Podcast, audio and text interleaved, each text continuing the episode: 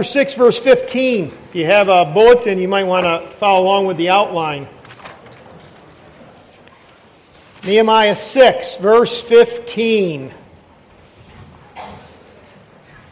So the wall was finished on the 25th day of the month, Elul, in 52 days. Wow. 52 days? Yep, 52 days. By the way, Josephus in his commentary that was written around first century, said, no, it actually took two years. No, it took 52 days. It's right there.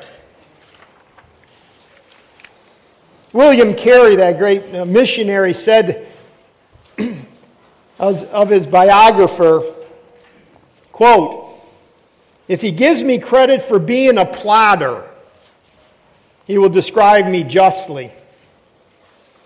If he gives me credit for being a plodder, he will describe me justly. Anything beyond that will be too much. I can plod. I can persevere in any definite pursuit. To this I owe everything. End quote. A plodder. How do I envision a plodder? I envision a plodder like a bulldozer in first gear. That's how I've always. And Carey was a plotter, no question. But I'm going to present to you today that uh, Nehemiah was a plotter. He was a plotter. No matter what came his way, what obstacle, what opposition, he kept moving forward. Are you a plotter? Are you a plotter? Or more like a, f- a flash in the pan? I trust you're not a sprinter. I, I hope you're a marathoner, right? You know, you say, uh, uh, what do you mean he just, no matter what? Well, go back to chapter 1. Remember his brother? In fact, we're going to see his brother again in chapter 1, verse 2. Hanani, one of my brothers, he's talking blood here, blood brothers. He told them of the state of Jerusalem. He got the burden, verse 4. He started praying. He didn't just pray, though. Look at that, verse 1, verse 4. He sat down and wept and mourned for days and continued fasting and praying before the God of heaven. You know what the first obstacle in his life was? God, I see the need, but is this a responsibility that you want me to have? That's the first obstacle. You see needs around you, but is God saying, I want you to meet it? In fact, that's been one of the things uh, that we've been talking about in counseling downstairs. That series has been so good that I really want to run it again. Every person in this church needs to know about how to not only see change and grow in their own life, but helping others. But one of the uh, models that we were looking at, one of the diagrams, if you can picture a circle within a circle, or a circle and then another outside circle. And the two circles represent this. The inside circle is, Lord, what have you called me to do? My responsibilities. The outside circle beyond that is, Lord, these are things I care about, but maybe you're not calling me to meet. Do you see the difference? By the way, if you get your circle too big, you become inefficient and ineffective because you're just running all over the place. I think the first thing that Nehemiah had to determine was, Lord, is this something you want me to do? I, I understand the state of Jerusalem, Verse 3, it's in great trouble and shame, but is this something that you have me to do? And he, he prayed. By the way, at this point, it was around November, December. If you have a John MacArthur study Bible, you should all have a John MacArthur study Bible. No, um, he kind of lays this out. Um, 446, Chislev, it's November, December. He's praying. Remember how long he prays? Till March, April. That's, that's about four to five months later.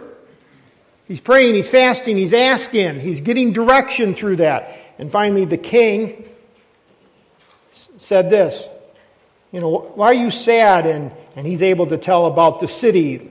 Let the li- king live forever. That's chapter 2, verse 3. Why should not my face be sad when the city, that's Jerusalem, the place of my father's graves, lies in ruins? Notice, he doesn't use the word Jerusalem. That just is like, it would have put like, not fear, but irritation in the king's heart at that point. He didn't use the name Jerusalem, just the city, you know. But then he, uh, he prays, verse 4, and basically the king gives him his request. About four months later. Now, he has to go. He has to go from Susa all the way over to Jerusalem. It takes about two months. It's not an easy. That's another obstacle. Obstacle one. God, are you calling me to do this? Obstacle number two. I've got this guy, he's the king of Persia, and he doesn't normally let his key man cupbearer go and accomplish a task for the, for you. But he does. He releases them. Obstacle three, he has to travel there. Two, three months. You know, I'm assuming camelback, you know, and, you know, depending on the route. If he went direct, it would have been about two months. If he went up over, about three. It was a little bit easier traveling, but longer. He gets there. It's in shambles. He goes out and he looks at the wall. That's the second part of chapter 3, or 2, excuse me. Finally, he gets his plan in in place. Verse 17, then I said to them, You see the trouble we are in. He puts himself within the people. Come, let us build the wall. And they start building. They, get, they jump on board. They become stakeholders. They own this thing. It's what every leader wants to see his people do, right? Own it. They own it. But notice how many times in, in the end of chapter 2 he uses the word us and we. I'm in this with you. And so they build the wall, chapter 3. But then chapter 4, 5, and 6, as we have been studying, what is that? Another obstacles, opposition, Sanballat and Tobiah, and all the rest.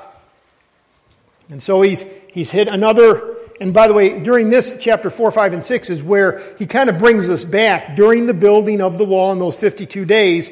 These are some of the things that were happening. They were trying to disrupt the people as a, a group. There was uh, tension within with usury, chapter 5, but then also chapter 6 talks about the Sanballat and Tobiah, and we're assuming the rest. I actually made accusation against the leader himself because you see the word I versus the we in chapter 4. Why do I just paint this off in the last couple of minutes? Paint this picture for it. Because there was obstacle after obstacle after obstacle after obstacle, but we get to chapter 6, verse 15, and the wall was finished in 52 days. Something that was considered impossible was done that quickly. By the time that wall is done, we're into September. So November, December, by the way, they use in Jewish calendar, so we, we figure it's taken about nine months. Nine months. From the time that he hears of the, uh, uh of uh, uh, Jerusalem being in disarray to the time where the last stone is placed, it's only nine months. Because when God's people work together, great things can happen, right? Even the impossible. By the way, this, this um, mile and a half to two and a half miles, depending on. See, Jerusalem uh, um, expanded and shrunk at certain times. They think that the, the wall itself was about two and a half miles uh, in circumference at this point. It had been dis- in disarray for 150 years, more than 150 years. A long time, ever since Nebuchadnezzar had gone in and, and totally destroyed it. Took the people, you know, 70 year captivity. Now they are starting to come back. First under who? Little quiz. Who was the first, who was the first leader to bring them back? Starts with a Z. It's a robo Who was the second leader? Starts with an E, Ezra, and the third one is Nehemiah. So there's these waves of people. By the way, Zerubbabel had, had gone uh, almost 100 years earlier, okay? They had been there, settled, but now, finally, finally, after almost 150 years, finally, the, uh, the wall is done. By the way, you would think that, first of all, the first thing that's going to happen is celebration and dedication. That's not what happens in this chapter. And, and we want to go through some pieces, just kind of pulling off some uh, things that we can learn. I mean, finally, the wall, you'd think they would be celebrating and, you know, and dedicating. And by the way, that does happen a couple chapters later. But right now, he steps back and we learn some things. First of all, verse 16. And when all the enemies heard of it, all the nations, all the nations around us were afraid and fell greatly in their own esteem, and they perceived that this work had been accomplished with the help of our God. You know, the first thing that we learn is this Nehemiah gave glory to God. That is not that easy. I can't tell you how many times I have prayed, Lord, help me through the message. I get done with the message, I greet people, I go home, and I forget to say, thank you. But he gave glory to God. Why? Because, look at this, those, the enemy, the nations, they were afraid. Whoa! Who they're serving, he's powerful.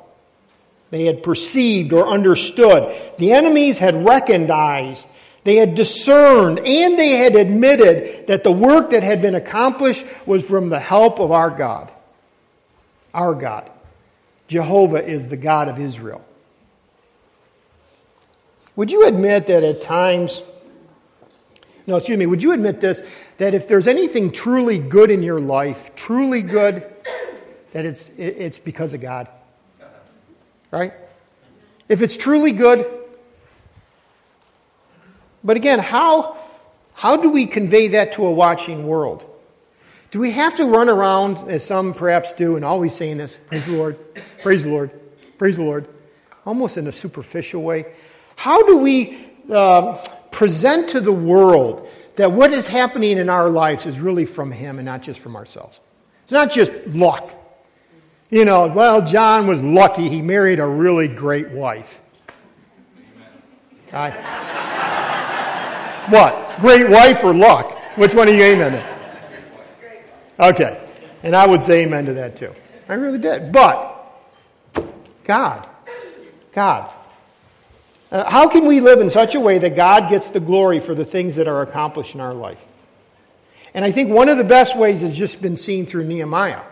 This whole series. This is what? Lesson number 13, I think. We've been seeing this over and over and over and over again. You know what it is? Every time he went up against an opposition or obstacle, he turned to God. See, his whole life, his life in some respects was, we've been studying about crises. the whole time. Every t- ever since he, he heard about Jerusalem. Then now he's got to face the king. Now he's got to do this long journey. Now he has to get a group of people on his side. You know, which are the Jews that are living there. Now he has to deal with all these, you know, non-Jews that are trying to destroy him and kill him. And yet through the whole thing, he keeps focusing on the Lord. We see it in his prayers. We see it in how he uh, arranges. We see how he even talks about our awesome God. I think it's in chapter 4. He keeps drawing people back. And the three C's that we looked at last week come together here. What do I, what do I mean, the three C's? In other words, this crisis in his life, this continual, he showed character. That's the first thing. You want to give glory to God, make sure you have character in your own life. You got to have character. You see the character because, again, his prayer life, how even in a moment he'll just call out to the Lord. I think I mentioned last week, but this is worth mentioning again. A man has not more character than he can command in a crisis. It's in the crises that the real you is showing, and if the real you is depending on God, maybe hanging on to Him as though you think your own uh, fingernails, but at least you're hanging on to God, then who's getting the glory? Who's getting the glory? You know, you've been in the storm where you say, and you would honestly say this, and I had peace that passed all understanding. You ever been there? Multiple times. I had the peace that passed all understanding. I didn't I shouldn't have had peace, but I had it. Why? Because you're walking with the Lord. You're in crises, and your character said it's only Him. See, his character came directly from his practice of godliness and his close communion with the Lord. He was walking, as the New Testament says, in the Spirit. His dependence was on Him. That's why he prayed. That's why he kept going back to the Lord. So his character, you want to glorify God, it's got to start with your character. But then the second thing is your confidence. Notice their confidence. This is the enemy, verse 16. I go back to there. It says, they fell greatly in their own esteem. In other words, literally that means, quote, were cast down in their own eyes. they were like hung their head and say, I just can't believe it. 52 days. This guy comes in, 52 days. It's done. What, what happened? I don't serve a God like that, but he did. See, they lost their confidence, the New Americans. That's being of the enemy. It's like an air being deflated out of a balloon. But again, because he had character, he had confidence, he had consistency. Why? Well, because he had commitment and um, conviction. Oh, those are all C's. I'm not trying to be that. Uh, the, the point is, his conviction drove him to have that confidence and consistency. And then finally, he had courage. Courage. God will get the glory if in the process we show character, confidence, and that we don't fear. God will get the glory. See, I think He sets us up to glorify Him, but in the process, we kick and we scream and we point our fingers and we get angry, and the very thing that could have brought Him great glory ends up being, you know, like it was all about me. Do you, know how that works? So again, he had faith that could move a mountain. He had the courage to be able to say, even though there's obstacles, and though there is opposition in his life, he never said this, well, Lord, I guess it's not for me. See, sometimes we look at the trials and say, oh, that's the door closing.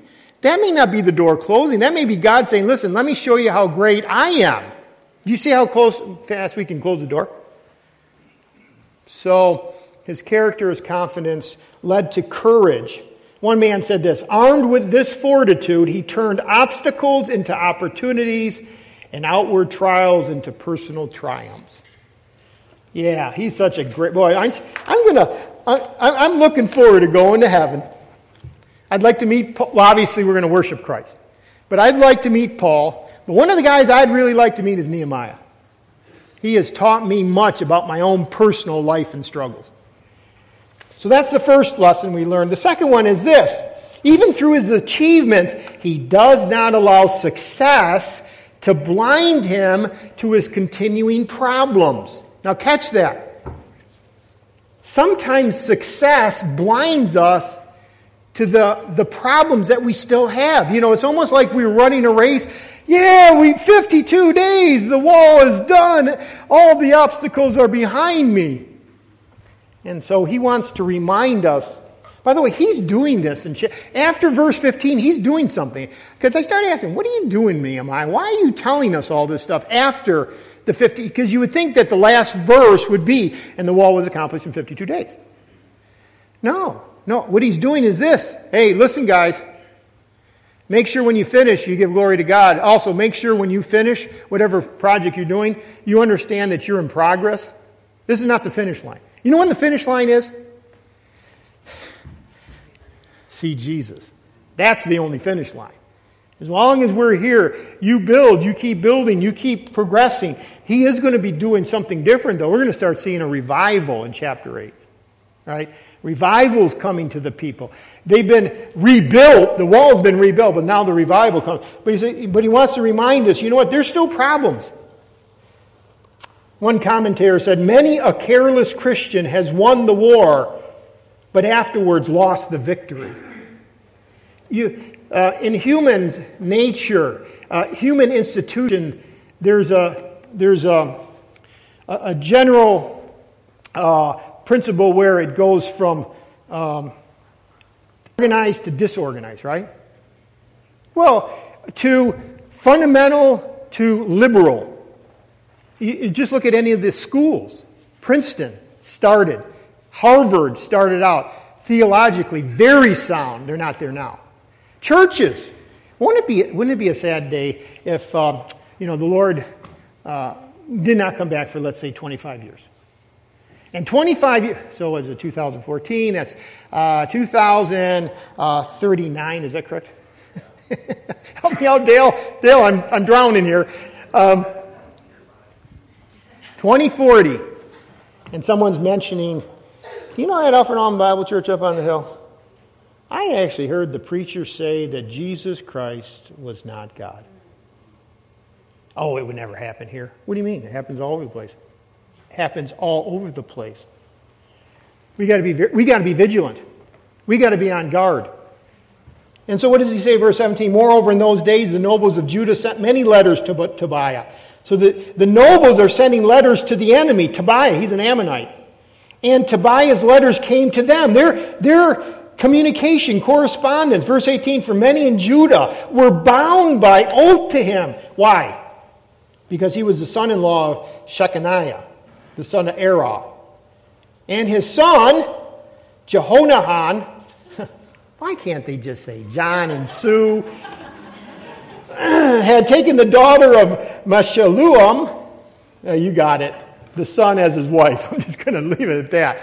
See, he's, he's married into the Jewish. He's not Jewish, but he's married into the Jewish with Jewish people. He's got connections, connections. So he's married to a daughter that's a Jew. His son is married. There's connection. By the way, Meshullam is one of them in chapter 3, verses 4 and 40 says that he helped rebuild the wall. So he is one of the, he's one of the builders. The enemy is sleeping inside of the gate. Look at verse 19. And they spoke of his good deeds in my presence. They were speaking of Tobiah's good deeds in my presence. In other words, propagandizing, uh, right? Like he's a great guy. Oh, you think that Tobiah's a bad guy? He's not a bad guy. They're trying to, you know, get a, and reported my words to him. They were a spy. And Tobiah sent letters to make me afraid. I mean, why did he add all that? Because he's trying to make the point, even though the wall is done, the battle's not done. Sometimes it's, Oh, we got it finished. We built this, or we did this, or we see that, that particular program go forward. We can rest now. That's exactly where you'll. By the way, that can happen in your own personal life too. You might see some great spiritual victory, something you've been praying for, something that you've been hoping in, and all of a sudden God gives it to you. And what's the tendency as a human? no, no, you got to still be vigilant. Because again, these Jews were more loyal to Tobiah. They were traitors to Nehemiah and the Jews, which meant they were traitors to God and his purposes.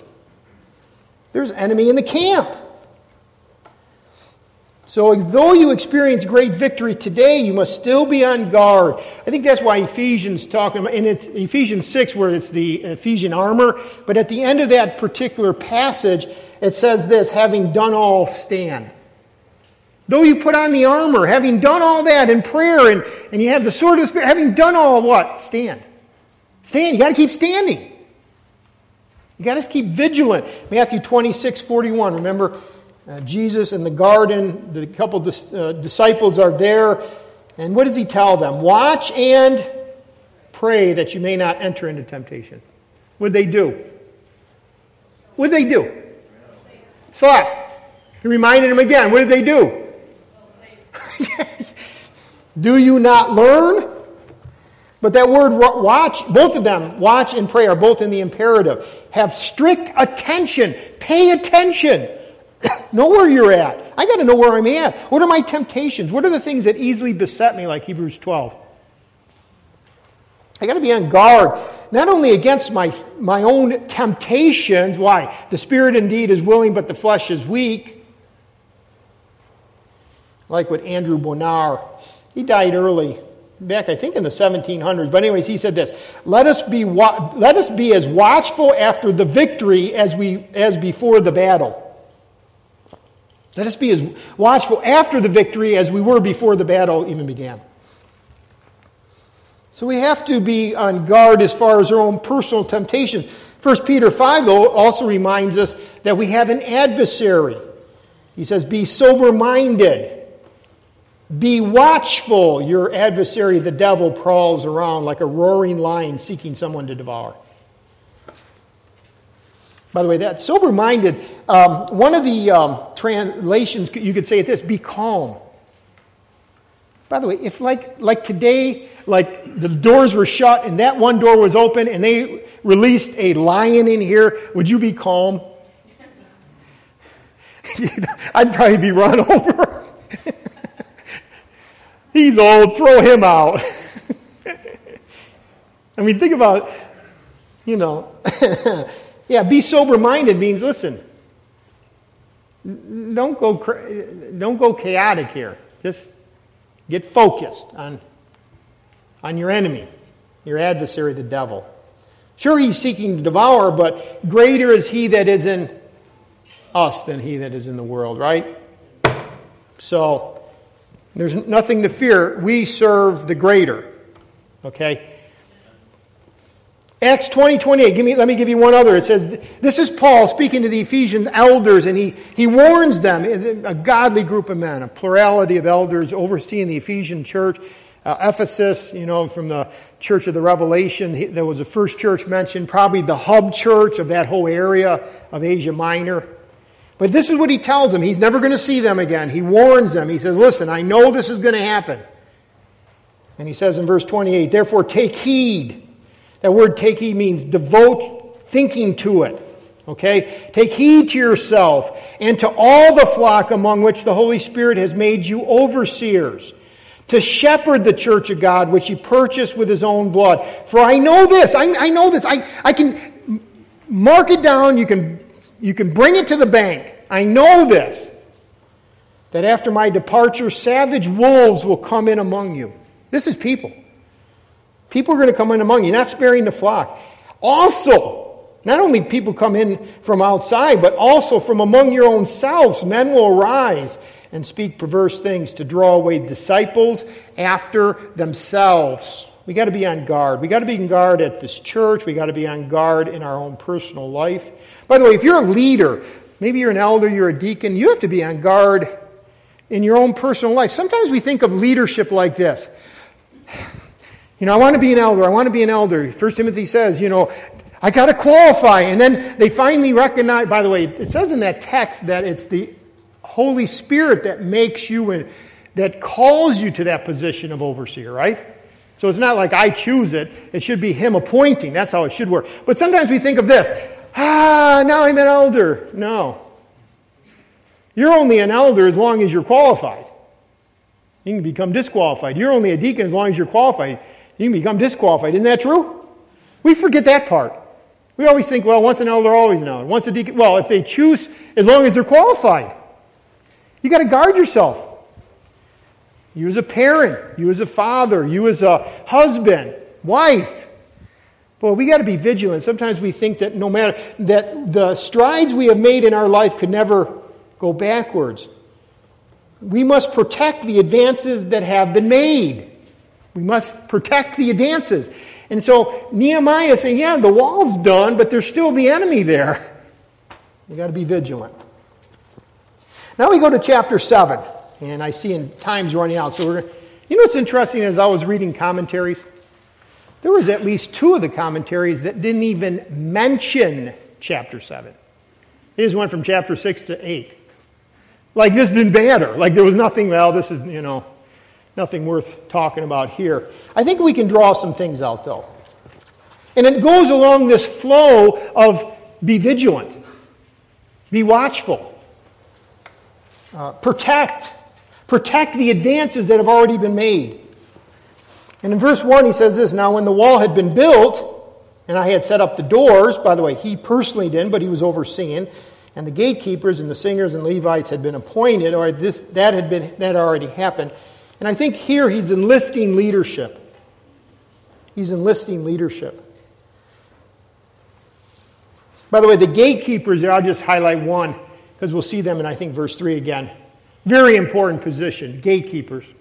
They say in, the, uh, in China, the Great Wall that was built, four times China was invaded by their enemies. All four times, the reason they were able to get through the uh, Great Wall wasn't because they destroyed the Great Wall or went up over the Great Wall. It was because the gatekeeper was bribed and they allowed the enemy to come right through the door.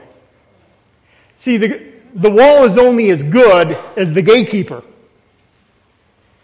So I think he mentions these people and saying, you know, these are all critical positions. The wall is built, but we got to have protections in within, right? So he gives some general categories, but in verse 2, or yeah, verse 2, he gives a specific appointment. And I gave my brother Hanani, and again, I think that's his actual brother that we saw in chapter 1, verse 2. And Hananiah, the governor of the castle, charge over Jerusalem. I think what he's doing here is he's given two different positions. One is a civil leader of Jerusalem, that's Hanani, his brother. And then the governor of the castle would be the military commander. That word castle could be also translated fortress. Why? Why? Why did he give it to those two people? Well, was it because of nepotism? He's my brother. I wondered if you might have thought of that at times. I mean, like, why did Bill Baker become an elder? Was it because he was related to Bob Baker and Lee Ryan? Please give me a pr- pronounce no. no, because he had a heart, God called him, and he's qualified. By the way, which brings to a point. Some of you are qualified, and perhaps the Lord is tugging on your heart. Are you willing to come forward? Not nepotism, not because he was related, but let me think about this guy, Hanani. He would have grown up in the same house as Nehemiah, probably had the same values as Nehemiah. He's the guy that came from Jerusalem back to Susa, two month travel to let Nehemiah know what happened. He was a faithful man. He was a godly man. By the way, if you're a godly man, a faithful man, just because you're qual- by the way, there should be a lot of men who are qualified according to 1 Timothy 3, but may not desire uh, to rule. And, and when I say rule, ruling is not about power. You know what the main, in the New Testament, you know what ruling really is all about? Thank you. Say it louder. Say it louder.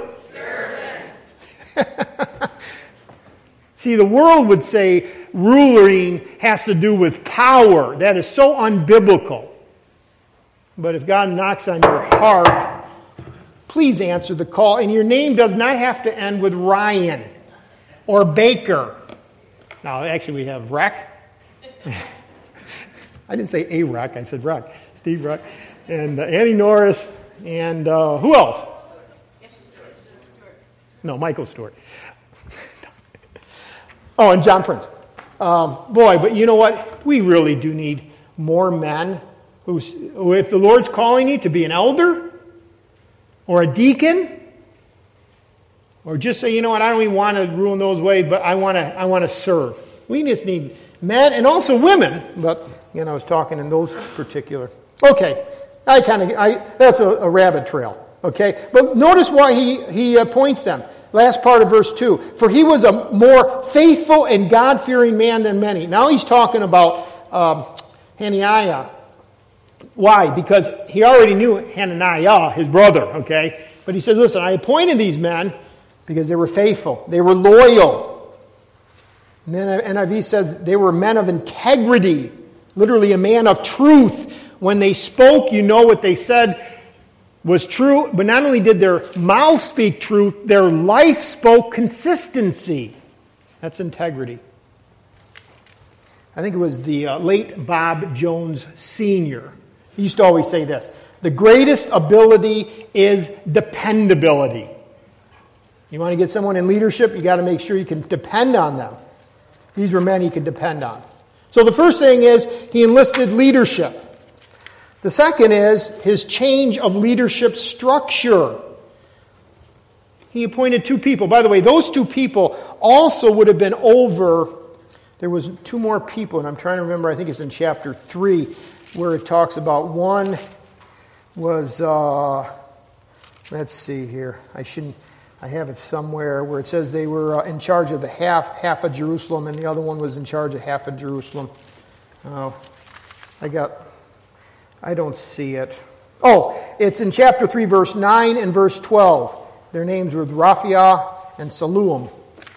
Why do I bring that up? Because he appoints his brother as ruler, but then these men would have been under them, and then the you know the other people. Now, but that's a change in structure. Remember what happened when he first came to Jerusalem? There was about 40 units. When we went through chapter 3, there was about 40 units there. 40 different uh, people who were leading, constructing pieces of the wall. Pieces of the wall. Pieces of the wall. Nehemiah, they were directly responsible to Nehemiah at that point. But now that the wall is done, this is what a good leader will do. A good leader will say, okay, now that part is done. And now he starts breaking it up. And he's saying, you know what? I'm going to be governor, but you two are going to be responsible for Jerusalem. So that, like the, the, uh, the chart, like a flow chart, where it used to have him with 40 people directly responsible. Now it's him, two people responsible, and under them, two responsible, and then everyone else. I was just listening to the, it was a secular program actually, but they were talking about the models of leadership. Somehow it just kind of, and they say in, in corporate world, uh, the uh, people have figured out that the idea, and you can correct me if I'm wrong, if one of you are in the, but they say the in the corporate world they figure that uh, uh like a CEO is going to be directly hands-on to nine people, not 25, nine, and then those each. That nine to ten is the most you can really be um, uh, effective with. I guess is the word. So that's what you see him do. He got through the crises, 52 days, wall build up. Now he's starting to delegate, starting to delegate. That's a good uh, management principle. Theodore Roosevelt, he was a great president, apparently. I didn't know him personally, but, you know, everything I've kind of read about Teddy, Big Hunter, you know, he had his issues, but this is what he said about leadership. Quote, the best executive is the one who has the sense enough to pick good men to do what he wants done and self restraint enough to keep from meddling with them while they do it. If there was one thing that the Lord has taught me in the last few months, is exactly right there. I have a tendency to meddle. I'm a meddler, and my name is John Prince, and I'm a meddler.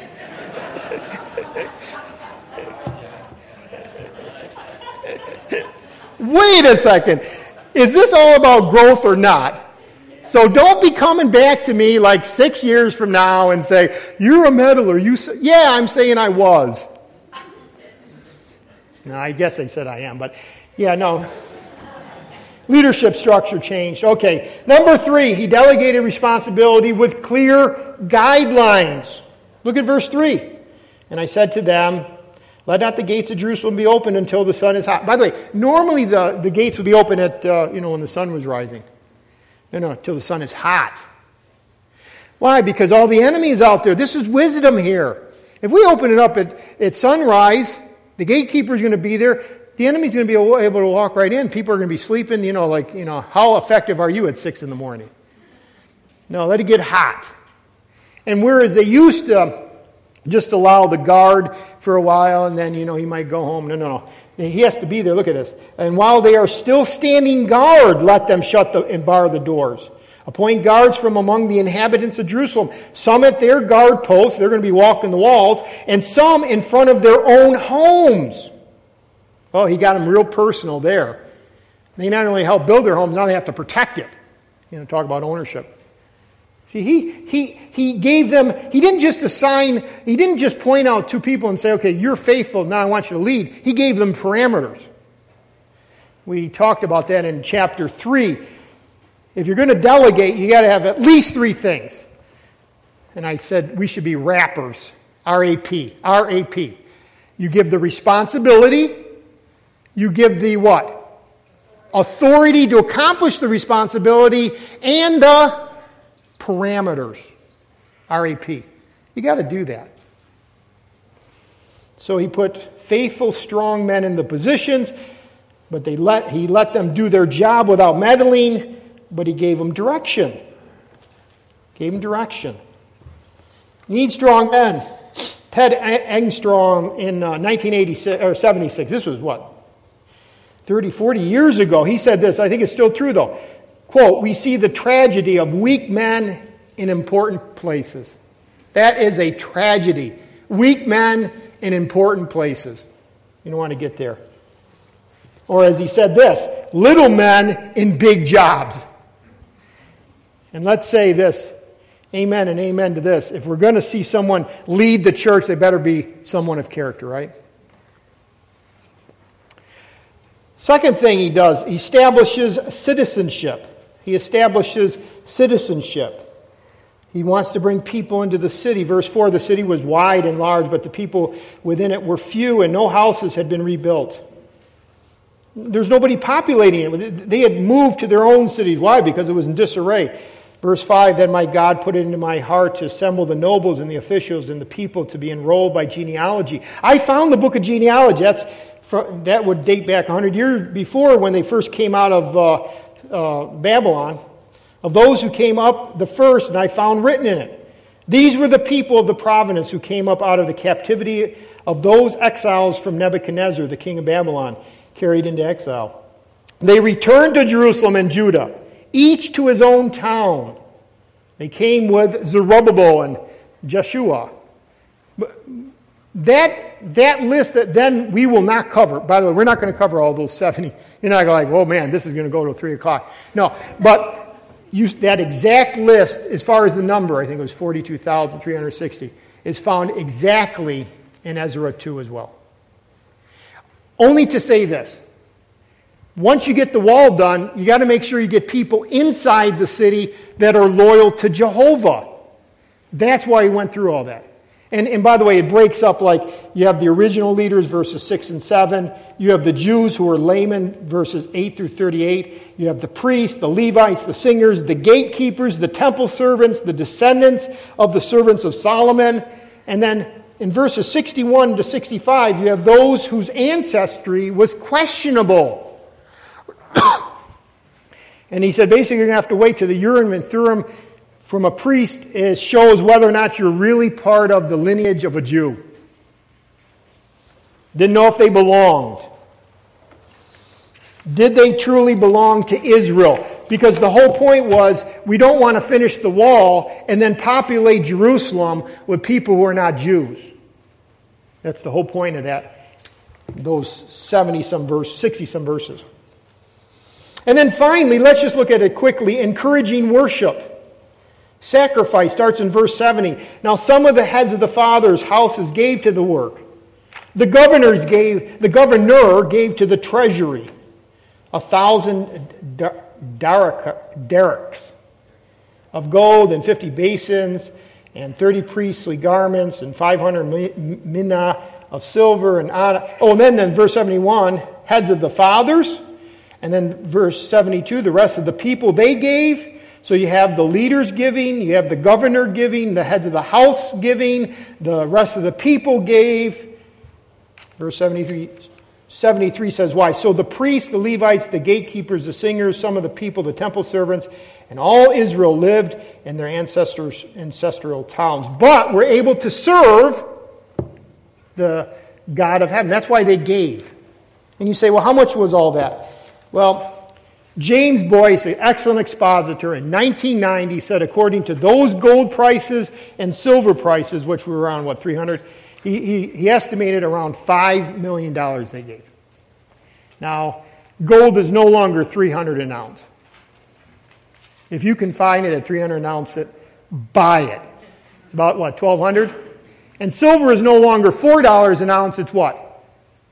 About 20 in today's terms, they gave about $20 million. Now, why am I saying that? That's sacrificial. These are exiles. These are people that are not, these are people that gave sacrifice for the worship of God. And I thought to myself, boy, what a lesson that is for us. Do you sacrifice for the, for the worship of God? You give? Do you give? We are, we're not told to give a tithe. We are told to give out of the, good, out of the, the, uh, the overflow of our heart. It's, it's called grace giving. So, again, question Do you give? Well, another question is this Do you belong? I was thinking, how can I transition to communion? Well, you had those people in, in uh, I think, verse 66. They didn't know if they're true Jews. They didn't know if they belonged. They couldn't go to the city, they couldn't go in the city, they could not serve. Why? Because they didn't know if they belonged. Isn't it great that we know that we belong? Now, what do you mean belong? It says in uh, John 1, verse 12, but as many as received them, but as many as received him, to them he gave the right to what? Become children of God.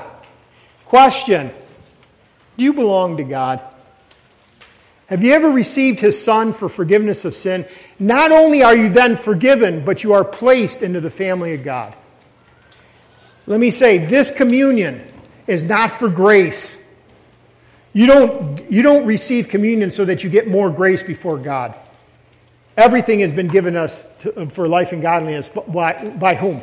By Christ Himself, right? But the question has to be asked Do you belong? Do you belong to God through his son Jesus Christ because you've received him for forgiveness of sin.